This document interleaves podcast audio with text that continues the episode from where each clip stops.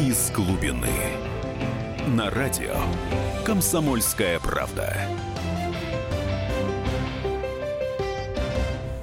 Добрый вечер, дорогие друзья. Итак, в эфире программа «Из глубины». Я ее ведущий писатель, футуролог Максим Калашников. Сегодня мы хотели бы, сколько можно обсасывать, собственно говоря, прошедший 2016 год, поговорить о том, чем нам грозит и что нам ждать, вернее, 2017-го наступившего. Я представляю гостя нашей студии сегодня, моего друга, не побоюсь этого слова, Леонида Пайдиева. Здравствуйте, Леонид. Громче, Лёня. Спасибо большое, ты часто меня... Я отрекомендую все-таки тебя слушателям радио «Комсомольской правды». Леонид Пайдиев, советник Русско-германского философского общества, но в прошлом, в одной из своих жизней, начальник управления Минэкономики Российской Федерации. Ну что ж, Леонид, попробуем начать эту тему. Мы ведь вступили в год, так сказать, отгуляв, получив некоторые внешнеполитические дивиденды, осуществив некоторые громкие внешнеполитические акции. В экономическом-то плане мы пока еще очень-очень слабы. Российская Федерация, к сожалению, здесь ни одной своей проблемы, я так понимаю, не решила. Здесь мы же оказались в условиях надуваемого нефтяного пузыря, искусственной крепости рубля и, в общем-то, застоя, на самом деле, в экономике, нарастающей нищеты. Давай так, чтобы не перескакивать с одной темы на другую, мы как бы ее разобьем на две. Первое, во-первых, развитие нашей экономики в 2017 году, исходя из внутренних причин, инерционный этот прогноз. Давай попробуем. И второй момент, влияние внешних факторов. Надо понимать, что все реформы сводились к тому, пока у нас, как можно больше сделать страну зависимой от внешнего мира, от международного финансового капитала, как это называется, от транснациональных корпораций. Поэтому на самом деле то, что происходит здесь у нас, не имеет почти никакого значения по сравнению с тем, что происходит там. Поэтому все застыли и смотрят, а чем же там произойдет? Леонид, я только хотел сказать в вступлении, спасибо, что ты напомнил, что сейчас фактически события в Российской Федерации определяются тем, что будет в Соединенных Штатах. Самостоятельной пока линии в экономике нет, слишком зависим. Но я перебил тебя, давай продолжим. Сразу, чтобы коротко закончим, расскажем о том, что инерционный прогноз, словно внешнего мира нет. Слушать прогнозы надо именно тех, у кого в руках власть, кто определяет нашу жизнь и ситуацию в нашей экономике. Есть прогноз Минэкономики, Белоусова, так сказать, Центра при правительстве и так далее. 2% в год в лучшем случае при тех мерах, которые мы примем. Что такое 2%? Во-первых, это в пределах статистической погрешности, ошибки, то есть это ничего. Во-вторых, чтобы наша жизнь населения не ухудшалась, нужно иметь минимум 5% роста. 2% это каждый год, ты живешь все хуже и хуже. Плюс старое накопленное богатство вываливается в виде того или иного кризиса. Зимой отключился свет и тепло, или что-то взорвалось и не поехало, и резкие флуктуации. Это усугубляется тем, что... кадровая политика, которая шла все последние годы. Мы в кризис 90-х годов на чем прошли? Остатки советских кадров на местах.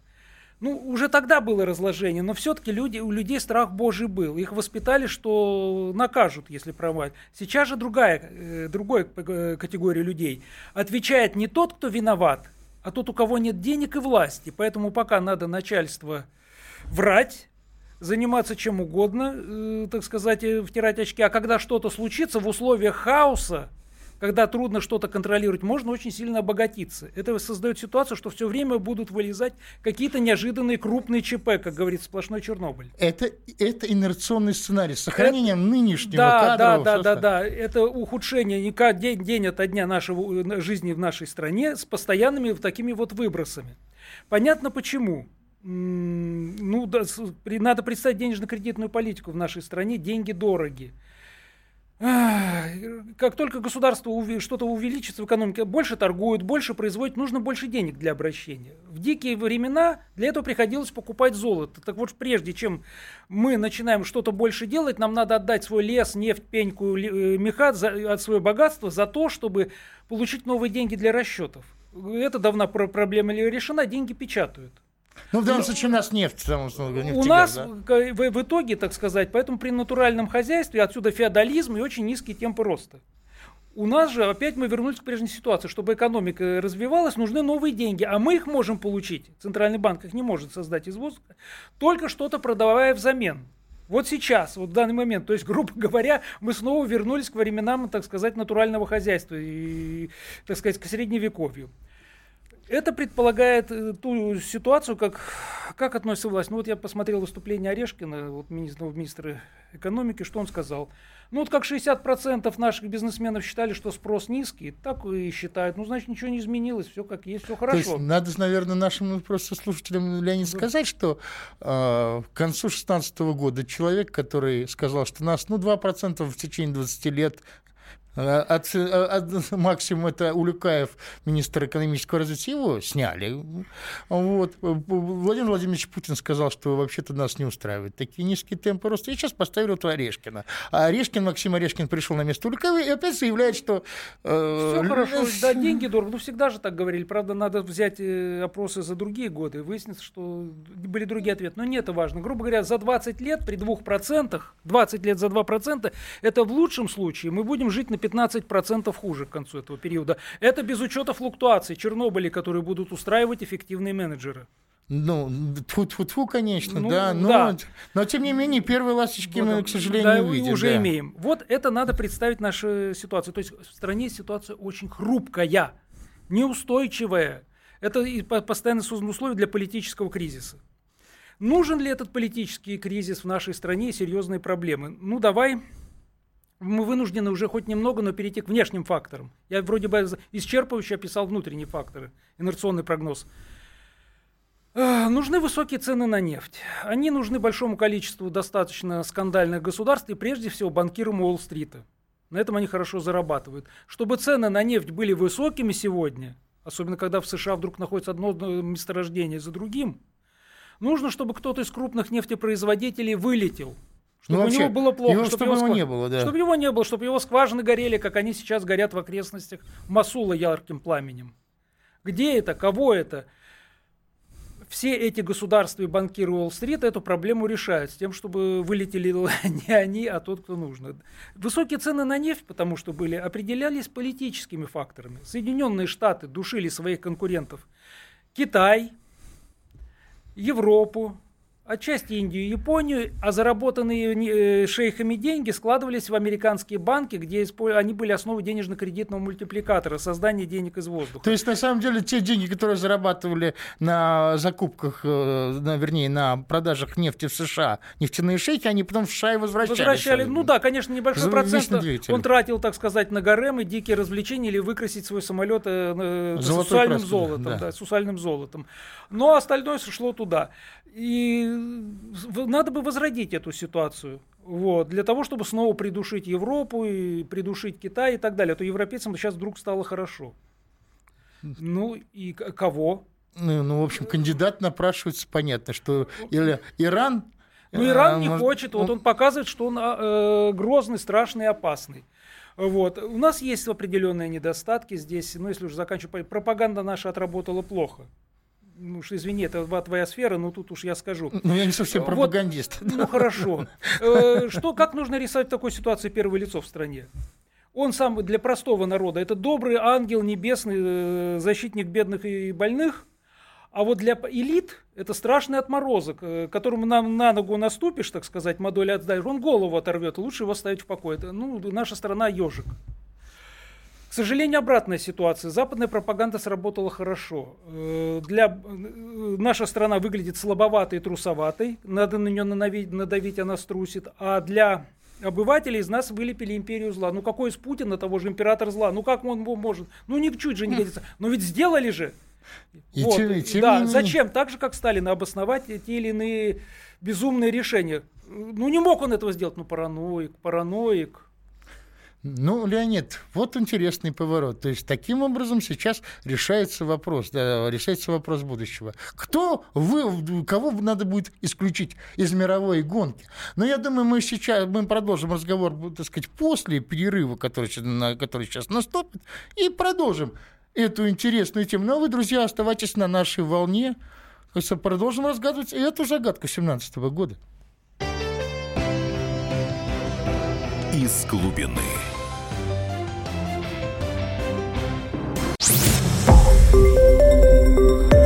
Радио «Комсомольская правда». Более сотни городов вещания и многомиллионная аудитория. Таганрог 104,4 FM, Ставрополь 105,7 FM, Тюмень 99,6 FM, Москва 97,2 FM. Слушаем всей страной. Из глубины. На радио «Комсомольская правда». Еще раз категорически всем доброго вечера. В студии Максим Калашников, гость нашей студии экономист Леонид Пайдиев, советник Русско-германского философского общества. И обсуждаем мы вообще такой вопрос, а что нам ждать в 2017 году? Каких экономических сюрпризов? Ну, мы остановились на том, Леонид, что на самом деле сейчас идет игра, так сказать, на выбивание слабого звена, и финансисты Уолл-стрит, они сейчас заинтересованы, в общем-то, в надувании вот этого пузыря нефтяных цен, если я правильно понял. И, кстати говоря, именно это объясняет, по-моему, укрепление рубля, которое сейчас идет. И фактически сейчас Российская Федерация, если не ошибаюсь, превращена в такую дойную корову. То есть западный спекулянт финансовый может брать деньги под очень низкий процент в кредит, да, и покупать, там, сказать, ценные бумаги государственные и получать там фиксированные 9-15% годовых, доить нас. Ну да, конечно, ты упомянула carry-trade, так называемый, громко звучит на практике. Это имеющие хорошую информацию в наших властных, в Центральном банке и финансист может получить дешевые ресурсы на Западе и привести здесь хорошую спекуляцию с любыми нашими бумагами, как с государственными ОФЗ, так и с любой фирмы, так сказать. Ну, получил под, почти нулевой процент, а здесь сдал под 10, 15, 20 и так далее. Надо только иметь хорошую информацию, когда... ясную информацию, когда Банк России вмешается в эту ситуацию или не вмешается. Леонид, у нас связи другой наш друг Владислав Жуковский, который, кстати говоря, про вот этот carry-trade, вот эти вот гарантированные спекуляции, мы очень много говорил. Владислав, говорите в эфире, дорогой. Здравствуйте, да. Вот. Я хотел бы, так сказать, как у человека, практикующего, в общем-то, управление активами, спросить. Вот, собственно говоря, вот такое гарантирование, выдаивание Российской Федерации, которое называют, там, так сказать, жаргонным словом carry-trade, это насколько выгодно для западных финансовых спекулянтов? Ну, простым языком, это просто превращение всей нашей финансовой системы, нашего рынка государственного долга, корпоративного долга, акции, конечно, в меньшей степени, такой проходной двор для горячего глобального секьюритивного капитала и для портфельных инвестиций. То есть они никакого отношения не имеют ни к инвестициям в основной капитал, ни к модернизации инфраструктуры, ни к созданию рабочих мест, ни к повышению уровня жизни населения. Это просто, знаете, на фазе роста, на инфляционной фазе, это снятие сливок и игра на повышение котировок, когда происходят некие внешние шоки, некие экзогенные величины. Это просто такое же обрушение рынка, как это было в 2013-2014-2015 годах. Мы это проходили в 1998 году, в 2008 году, поэтому проходим заново и будем проходить мы еще долго-долго. Но что касается рубля, то действительно, если посмотреть на год ушедший, то российский рубль вместе с бразильским реалом, вот эти вот две страны, которые находятся в состоянии рецессии и политического кризиса, бразильский политический кризис, понятно, то вот мы как раз-таки были два лидера мировой экономики, самыми спекулятивными, самыми высокодоходными валютами. То есть посмотрим, то турецкая лира падала, мексиканский песо падал, китайский юань падал, японская иена падала. В общем, падали все, только можно было падать к американскому доллару.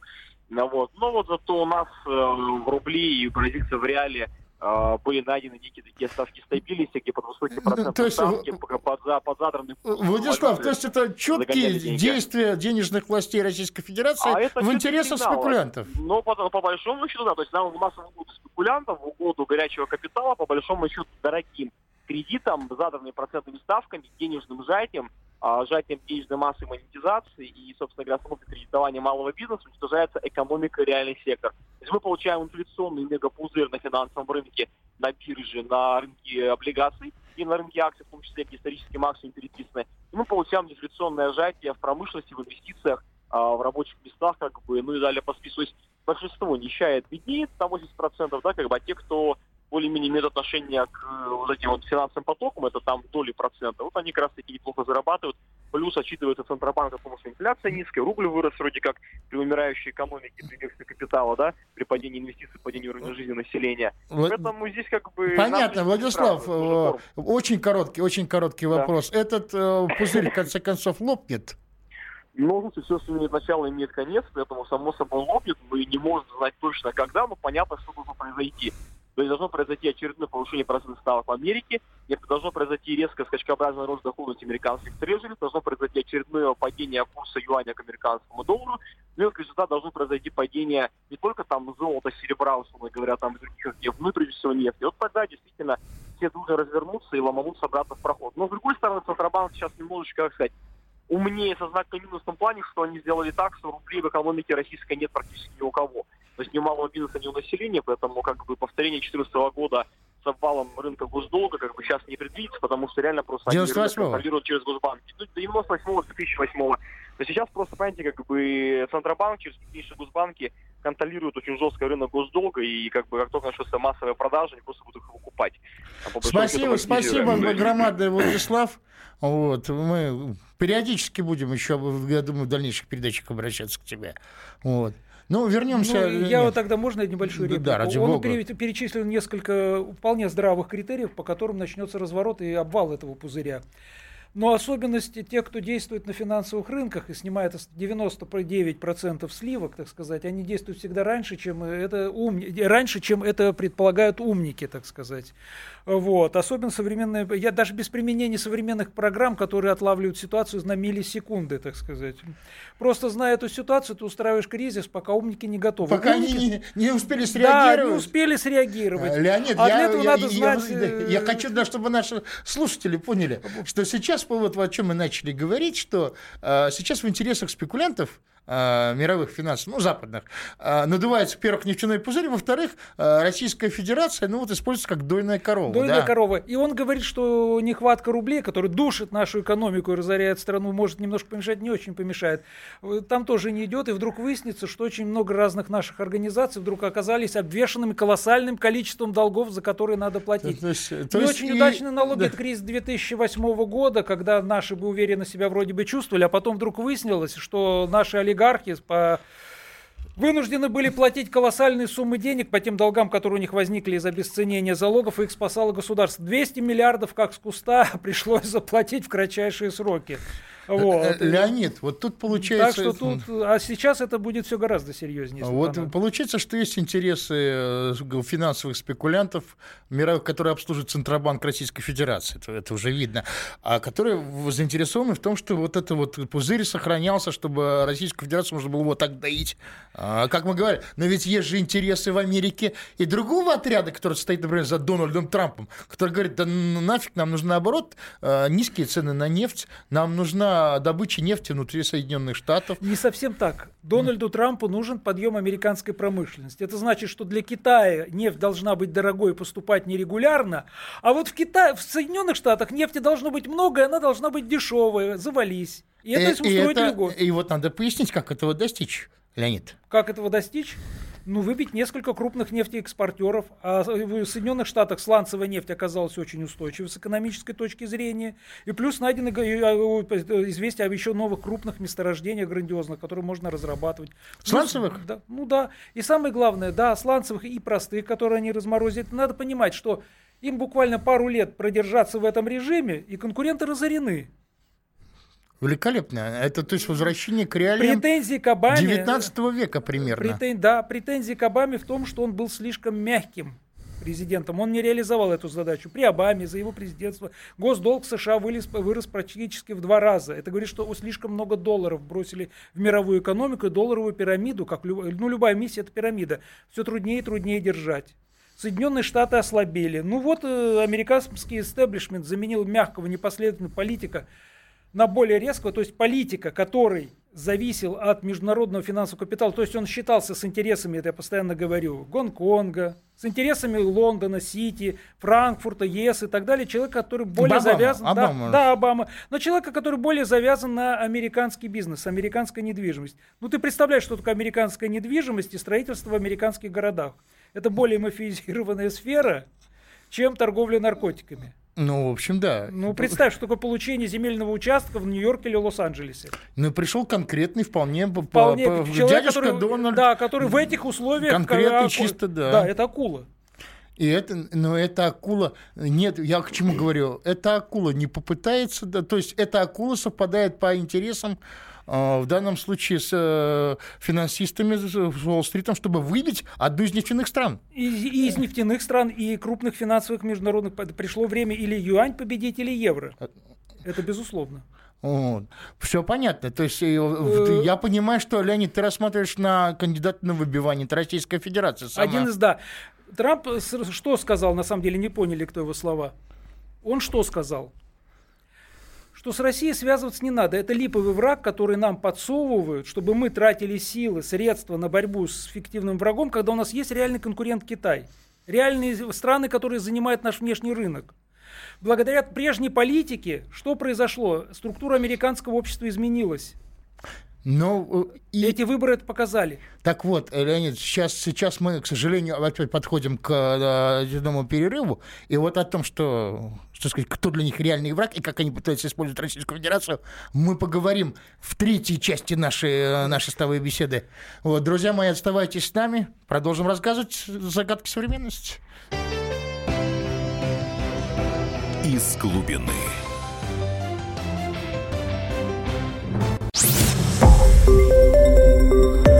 Радио «Комсомольская правда». Более сотни городов вещания и многомиллионная аудитория. Хабаровск 88,3 FM, Тюмень 99,6 FM, Кемерово 89,8 FM, Москва 97,2 FM. Слушаем всей страной. Из глубины. На радио «Комсомольская правда». Добрейшего всем вечера. Мы продолжаем нашу программу «Из глубины». У микрофона писатель-футуролог Максим Калашников, наш гость в студии Леонид Пайдиев, экономист, советник Русско-германского философского общества, а в прошлом начальник управления Минэкономики Российской Федерации. Мы сегодня обсуждаем тему вообще, чего нам ждать от 2017 года, такого символического. Напоминаю, наш студийный номер телефона 8 800 297 02, WhatsApp +7 967 297 02. Но я возвращаюсь к нашему, восстанавливаю нить нашего разговора. Мы пришли к выводу о том, что и Трампу, тем же кругам, которые стоят за Трампом, и финансистам Уолл-стрита очень выгодно выбивание одной из нефтяных стран. Эта нефтяная страна очень может быть Российская Федерация. Но не Российская Федерация главный противник Соединенных Штатов, а Китай. И вот я прошу, Леонид, свою мысль, так сказать, дальше развить. Каким образом они будут бороться с Китаем, используя Российскую Федерацию? Для этого вначале надо сказать, зачем они борются с Китаем. Уже эти выборы, прошедшие только, показали кризис политической системы США. Эти выборы показали. Из-за чего? Резкий рост социального неравенства, люмпинизация широких, так сказать, народных масс в США. Все меньше и меньше нормальных работ, которые создавали средний класс в США. Ведь подталкивают США к политической системе, которая, грубо говоря, в лучшем случае какой-нибудь Цезарь или Наполеон приходит к власти. Латиноамериканизация. А то и какой-нибудь Роберт Мугабе или Мабуту Сесесека. Что, кстати, вероятно. Хью Лонг, в конце концов. Хью Лонг это тоже, это тот же Цезарь, между нами, так говоря. В общем, да. Вот, а тут Мугабе может быть. Давайте так. Что-то надо делать. Значит, надо восстанавливать структуру американского общества. Значит, прежний курс Обамы проводить нельзя. Для этого, значит, нужно ударить по Китаю, Японии и так далее, то есть поднимать американскую экономику. Возможности для этого есть. Но как это сделать? Для этого нужно, как ни странно, самый мягкий способ, без прямой торговой войны, это удорожание цен на нефть. Повышение, да. Вопрос... Но мы сказали во второй части передачи, что замысел Трампа, чтобы нефть внутри Штатов стоила... Для того, чтобы она стоила дешево, для этого уже технически все необходимые решения есть, материальная база есть, и политические решения он уже готов принять. Все, там этой проблем не будет. Проблема, что нефть должна стоить дорого для конкурентов. Враги Соединенных... Что такое укрепление Соединенных Штатов сейчас реально? Это 90% богачей станут нищими, а все богатства так или иначе сконцентрируются, так сказать, в ФРС на Уолл-стрите. И мировое правительство сводится к тому, что богатых становится все меньше. Другие богатые не хотят во всех остальных странах. Они подсовывали Соединенным Штатам то одного, то другого фиктивного врага, где США тратили силы, время, теряли темп. Одним из таких врагов назначили Российскую Федерацию. Собственно, что сказал Трамп, среди прочего? С Россией тратить силы на Россию, считаю главным врагом, я не хочу. Значит, какой из России враг? Какой из Путина император зла? Какой из России конкурент Соединенным Штатам? Какие рынки Соединенным Штатам мы создаем? Ничего. Остатки какой-то былого, ничего кроме старого такого этого имиджа, оставшегося от СССР, империи зла, ничего больше нет. Значит, Трамп понимает, что главный противник, да, он прекрасно знает, Китай. Да. Но тут особенность в чем? Ведь масса сил было уже вложено в раздувание из России империи зла, и масса сил, тоже ЕС, тот же Китай, тоже заинтересован в том, чтобы США продолжали тратить силы и средства на борьбу с ужасным Путиным. Нужно. Это выгодно. Это вопрос жизни и смерти, потому что если не будут бороться с нами, то будут бороться с ними. Понятно. А это страшно. Евреев, сынок, потому что следующими за армян примутся. Все. Поэтому пока на нас. Собственно говоря, логика того момента, который происходит. Есть ли возможности для этого? Да, мы начали с того, что экономическая политика в нашей стране делает общую ситуацию неустойчивой. 2% роста, так называемый, это означает неуклонное снижение жизненного уровня народа и постоянные катастрофы, техногенные, политические, социальные и так далее. Скиллоэкономика не позволяет нам жить нормально. Плюс у нас денежная политика, то, что она удушает, но никто не говорит о том, что она не позволяет резко, если что, увеличить денежную массу и купировать кризисы. Что такое кризис? Банки сыплются. Значит, надо бросить деньги на борьбу с кризисом, тем или другим, в том числе финансовым. А чуть напечатал, сразу подпечатал, имитировал деньги, тут же рост цен, инфляция, бегство капитала. То есть ситуация не стабилизирована. Как же такого не подтолкнуть? И надо понимать, что масса людей сейчас приходит к Трампу и убеждает его как словами, так и с помощью давления мы ядовитые и опасные создадим проблемы. А есть более дешевый и хороший вариант для блестящей победы США. Обама же и демократы не просто так наехали на нас, не по глупости, не из каких-то идеологических соображений, а просто враг был идеальный. Конечно. Но в данном случае, безусловно, легкая мишень. Российская Федерация, на самом деле, легкая добыча, если быть экономически. Но каким образом, я хочу, так сказать, уяснить для себя, как они могут нанести удар реально по Китаю? Понятно, и сейчас попытаются, сместить на Российскую Федерацию внимание, понятно, что раскрутить. Пожалуйста, мы взрываем Среднюю Азию, мы взрываем саму Российскую Федерацию через взрыв Украины. Достаточно нет нефти и газа, который не идет, в России все сыплется, если транзит через Украину прекратился. А там уже все к этому идет. И все, экономически здесь серьезно. Китай вынужден вводить войска просто на территорию рушащейся, гибнущей в хаосе России. Могут, как у нас была провокация с Буком, но ты меня уже в ту сферу выталкиваешь, где должны другие люди, назовем их военные и чекисты, рассуждать. Факт то, что есть запрос есть, грубо говоря, на некую грандиозную провокацию, что какой-нибудь Тополь с ядерной ракеты свалился на Саудовскую Аравию. Так, утрирую. Это мы в данном случае говорим утрированно, действительно. Да, утрированно, но запрос существует. Конкурирующие организации за это борются. Для того же ЕС это вопрос жизни и смерти, чтобы, если что, американцы не навалились на них. Они могут это сделать. Достаточно ФРС навалится на немецкие банки, которые находятся на грани банкротства, и все, евро не существует. Давай бы, я думаю, может быть, отсечем самые безумные какие-то сценарии, потому что я знаю, многие говорят о том, что Трамп сейчас начнет подталкивать Владимира Владимировича Путина, Кремль, чтобы он начал войну с Китаем. Российская Федерация кинулась в войну.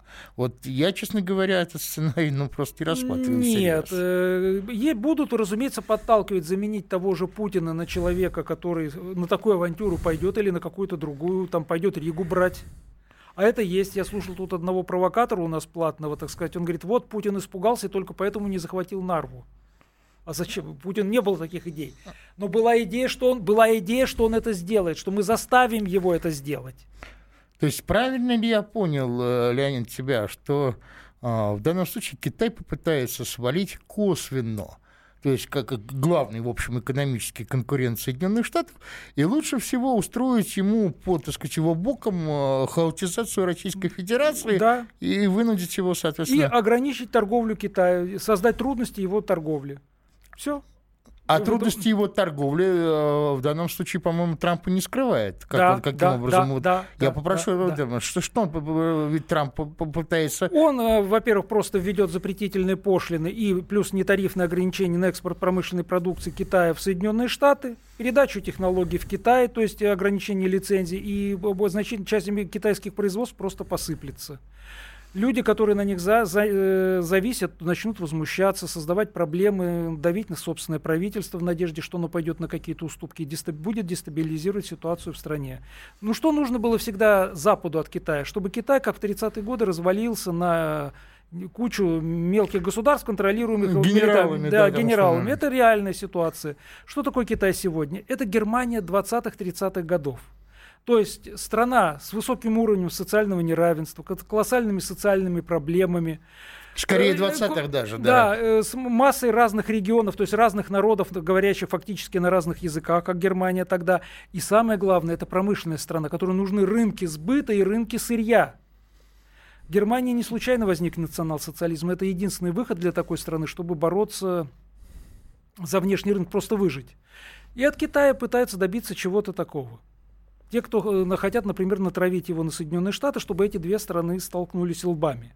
Китай не хочет этой роли, он понимает это, пытается отвертеться, но есть объективное развитие ситуации.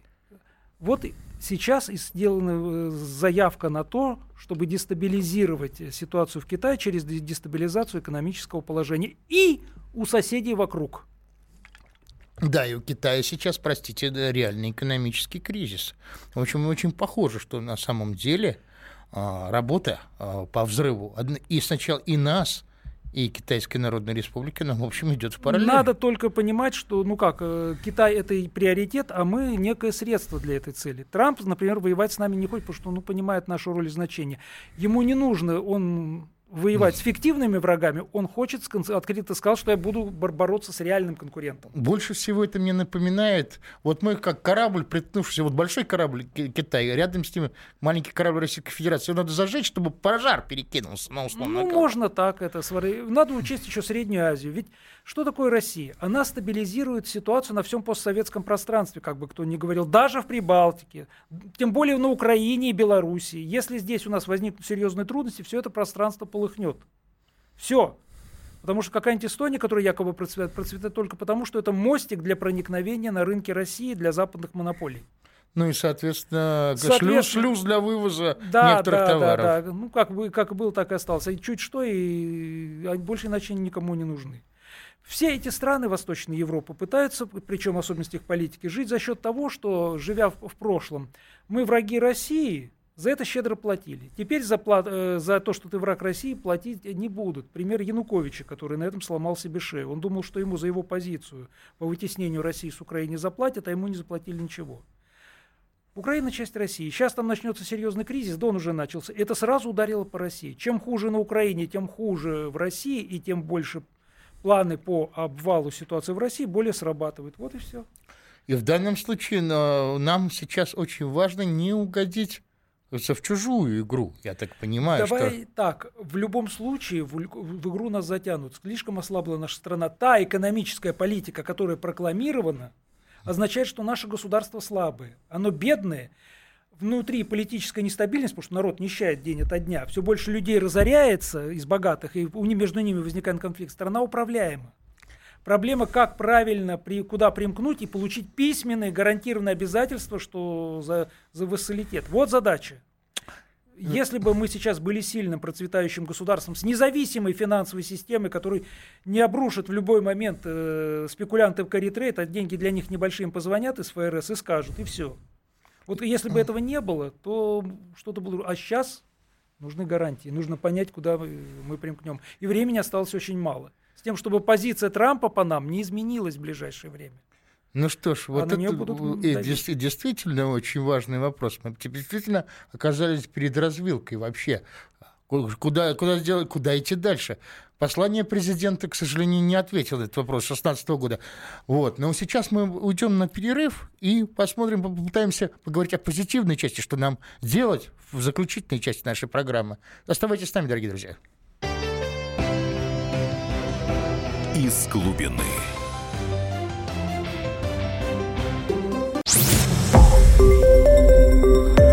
Радио «Комсомольская правда». Более сотни городов вещания и многомиллионная аудитория. Таганрог 104.4 FM, Ставрополь 105.7 FM, Тюмень 99.6 FM, Москва 97.2 FM. Слушаем всей страной. Из глубины. На радио «Комсомольская правда». И вновь мы с вами, дорогие друзья. У микрофона в студии Максим Калашников, писатель-футуролог, наш гость Леонид Пайдиев, советник Русско-германского философского общества, экономист. Обсуждаем мы вопрос о том, вообще, чего нам ждать от 2017 года и как нам вообще конкретнее выжить вот этой вот схватки гигантов, которая сейчас начнется между, собственно говоря, старым гигантом Америкой и новым возникающим, новым старым гигантом Китаем. Как играть в собственную игру, к сожалению, здесь у нас не очень хорошие, вот, так сказать, условия в 2017 году на старте. Я напоминаю, наш студийный номер телефона 8 800 297 02, WhatsApp плюс 7 967 297 02. Вот нам, кстати, пишут: господа, товарищи эксперты, что-то оптимистичнее скажите. Я специально отвечаю, мы не торгуем наркотиками. К сожалению, в экономике, так сказать, для оптимизма очень мало оснований. Но для того, чтобы не быть пессимистами, нам надо все-таки, Леонид, думаю, так сказать, набросать некую позитивную программу. Что сейчас нужно сделать? Первоочередные действия Российской Федерации, чтобы не погибнуть, как утлые ладьи в этом шторме. Что нужно сделать? Совсем коротко, политические условия. Грубо говоря, враг должен быть убежден, что если он снесет существующий режим в нашей стране, разумеется, это будут работать на внешние факторы. Должен быть убежден, что он выигрыша для него не будет, а он только больше потеряет. Грубо говоря, к власти придут те силы, от которых ему придется он горько наплачется. Почему я, например, того же полковника Стрелкова ценю, жалко, что его не удалось мне увидеть. Вот. Это заканчивается политика экономическая. На самом деле наша страна вынуждена будет примыкать в силу своей слабости к тому или иному союзу. И есть критерии, обеспечивающие, с одной стороны, экономический рост, и с другой стороны, говорящая о том, что к нам относятся всерьез, а не собираются разменять как малоценную пехоту. Что нам разрешить? Первое. Это более-менее независимая финансовая система, так называемые неинфляционные механизмы увеличения денежной массы. То есть создавать деньги не за счет покупки валюты, а собственными силами. Как это было в Германии. Это известная схема. Я книжки писал по этому поводу. Эмиссия, продуктивная эмиссия. Да. Эти механизмы. Про это можно рассказывать. Это долго. Раз. Второй момент. Разрешение частичного восстановления постсоветского пространства, которое и так держится только на нас. Утрируя, грубо говоря, Харьков и Днепропетровск. Тот, кто согласится их отдать нам, тот относится к нам хорошо. Вот тот, кто относится к нам хорошо и готов допустить возрождение экономической мощи России, то есть евразийского экономического пространства, говорит о том, что он считает нужным, чтобы экономика здесь не загнулась. Но тогда с этой силой можно о чем-то договариваться. Да. А делать это надо в любом случае, иначе страна просто... То есть фактически надо начинать с того, что президент должен сейчас поменять фактически экономический блок правительства, фактически новое правительство поставить, так сказать. И второе – это руководство Центробанка. Но до нас дозвонились. Павел, говорите, пожалуйста, вы в эфире. Добрый вечер. Да, Павел, слушаем вас. Вот. Насчет кризиса 2008 года, вот когда пришел новый президент Медведев, помните такого? Ну, президент остался старым, предположим, это был формальный чистый акт, конечно. Да, да, мы помним, да. Вот он когда стал премьер-министром сейчас. И что? И сформировал вот это правительство. Я сам сейчас с Красноярска, вот звоню вам. Ну вот и мы пытаемся, в общем-то, и доказать наш гражданский долг, что либо Владимир Владимирович должен, так сказать, поступиться Дмитрием Медведевым, назначить компетентного, так сказать, премьер-министра и, в общем, по сути дела, новое правительство, либо, простите, события пойдут по нехорошему сценарию. Леонид, вы согласны? Ты согласен? Уже давно на «ты», да? Ну, согласен, но чуть удачнее. Во-первых, Медведев вполне компетентен. Это вот, когда его избирали президентом, я сейчас сказал, впервые человек избирается президентом в нашей стране на первые лица по своей биографии, всем полностью соответствующим требованиям этой должности. Он компетентен, просто он выбран и назначен. Компетентен? Ну как, он прошел все... Он родился в большом городе, в хорошей семье, блестящее образование. Реально не управлял. Нет, он работал в аппарате правительства, знает, как работает центральная власть. То есть идеально. Единственный его недостаток, если уж на то пошло, он четко привязан к определенному курсу. Ну так бывает. Он его честно пытался провести в жизнь. Курс, к сожалению, завел... Он жестко запрограммированный автомат на неолиберализм, монетаризм. Да, этого требовал от нас Запад. Он это проводил, эту политику в расчете. И требовала наша буржуазия крупнейшая. Он это делал, на самом деле хорошо. Другое дело, что курсы это так, а в итоге нас завел в тупик. Но это не столько претензии к нему, а претензии мощному лобби, которое на него давило. И теперь надо курсы резко менять. Так надо менять, прежде всего, так сказать, совсем другой пример. Нас спрашивают, откуда столько некомпетентный, это человек не знает, что пишется вместе, некомпетентный русофобской либерастии, Вячеслав. Вячеслав, отвечаем, а вы, может быть, ответите, откуда столько либерастов, монетаристов в министерствах экономического блока и в Центральном банке? Они сейчас откровенно валят Владимира Владимировича. Так что перехожу к следующему вопросу. А что делать нам, простому обывателю? Тут вообще, честно говоря, рискованно отвечать на этот вопрос. Попробуем. Я думаю, что простому обывателю надо перестать быть обывателем. И, в общем-то, так сказать, начинать, собственно говоря, разбираться в своих интересах, что на самом деле судьба страны не в Сирии решается, а все-таки в экономике своей. Давайте так. Мне постоянно задают вопрос, как сохранить деньги. На самом деле есть честный ответ на этот вопрос. Можно накопить на черный день, но нельзя накопить на черную жизнь. Да, вбить это и повесить на себя и постоянно запоминать. Грубо говоря, на неприятности можно сохранить деньги, на большую нельзя. Деньги сгорят, потому что для этого все механизмы существующие на это нацелены. И самое главное, иметь связи, то есть авторитет среди серьезных людей. То есть, чтобы в любой кризисной ситуации тебе было на кого опереться, и люди с тобой считались и уважали. Хорошая профессия в руках, хорошие друзья. Все в условиях кризиса. И то дело, которое пригодится в этих условиях. От производства дрожжей или муки, или даже спиртного, до умения пользоваться оружием и показать, что ты человек, которому можно верить. И я думаю, что, так сказать, давайте, если вы не хотите быть обывателем, я не знаю, есть акции протеста, например, дальнобойщиков. Как бы там их там ни изображали, у них есть вполне объективная, собственно говоря, экономическая основа недовольства. В конце концов, Платон бьет по всем нам. Надо попробовать их для начала с чего-то начать их поддержать. Хотя бы товарищ собственников жилья создать, потому что цены на жилье будут, то есть тарифы будут расти неуклонно, платить их все труднее и труднее. Городское хозяйство, благодаря тому, что там в основном структуры, откровенно говоря, воровские, будут ухудшаться. И самое главное, постоянно будут разного рода аварии и так далее, и как-то держаться вместе со своими соседями на такой кризисный момент стоит хорошо, не говоря уже о том, ведь давай откровенно. Что такое кризис во всем постсоветском пространстве? Это масса людей, которые приезжают сюда работать, а работы нет. Просто опасно жить. Поэтому с соседями надо дружить и иметь надежных людей, которые тебе помогут. Начинать надо с малого. А если дело касается, собственно говоря, жилищно-коммунальной сферы, посмотрите на сайтах хотя бы вашего города, вашего района. Есть, собственно говоря, акции людей, которые не очень согласны с жилищно-коммунальной политикой. Так что можно ведь ходить не только, надо сказать, на какие-то официальные мероприятия. Есть очень хорошее мероприятие «Марш бессмертного полка». Давайте выйдем еще, потребуем своего и в жилищно-коммунальной политике. Посмотрите, есть на что. Потому что власть должна понимать, что опираться можно только на то, что сопротивляется. Если вы, соответственно, пассивно плывете по течению, если вы мягкие, вас и будут, собственно, выжимать до последней капли.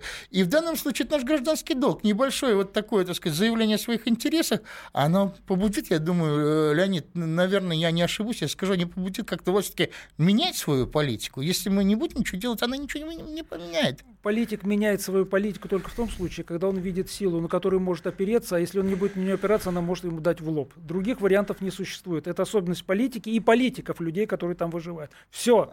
Других ответов здесь не существует. Нас очень сильно там ругали, что мы выходили в свое время на болотку. Мы, правда, были отдельно от либералов. Я тоже выходил. Но посмотрите, а как хорошо. Были массовые хорошие выступления. И в результате получились майские указы. В конце концов, когда такая ситуация, и в Крым вошли, в общем, смотрите, сколько полезности от этого сопротивления. Да. Вот. И вот, я думаю, что, Леонид, и ты можешь сказать в истории, сколько таких вещей. Всегда активность граждан, она хорошо сказывается. Любая активность, потому что в политике важна только сила. Все, если ты существуешь и ты активен, с тобой считается, если ты сидишь на диване, тебя нет, и политик тебя не замечает, ни тебя, ни твои интересы, и ты первый, за счет кого он будет решать все свои проблемы. Проблемы тех, кто на него надавил. Вот. И когда среднестатистический гражданин поймет, что главная проблема сейчас не Мара Багдессарян, а на самом деле проблема это в Набиуллиной, условно говоря, в составе правительства, наверное, тогда и, как говорится, обстановка начнет меняться. Проблема в изменении настроения нашей элиты, чтобы она до конца осознала, что если страна загнется, они потеряют все. И мы обязаны об этом им постоянно напоминать. Да. Если Москва превратится в трущобы, то их вложения в московскую недвижимость станут ничем. А речь-то ведь идет сейчас об этом. Да. Экономический прогноз правительства про это. И никакой Трамп наш не поможет. И Трамп за нас не будет воевать, если мы сами за себя не встанем. Да. Тем паче Трамп убеждает, что все-таки надо с нами воевать. Вот. Ну что ж, Леонид, огромное спасибо за интересную беседу. Вот, я думаю, что тему мы в любом случае этим будем продолжать. Но, дорогие друзья, спасибо за внимание. И до следующего понедельника, до следующей актуальной темы. Счастливо. Из глубины.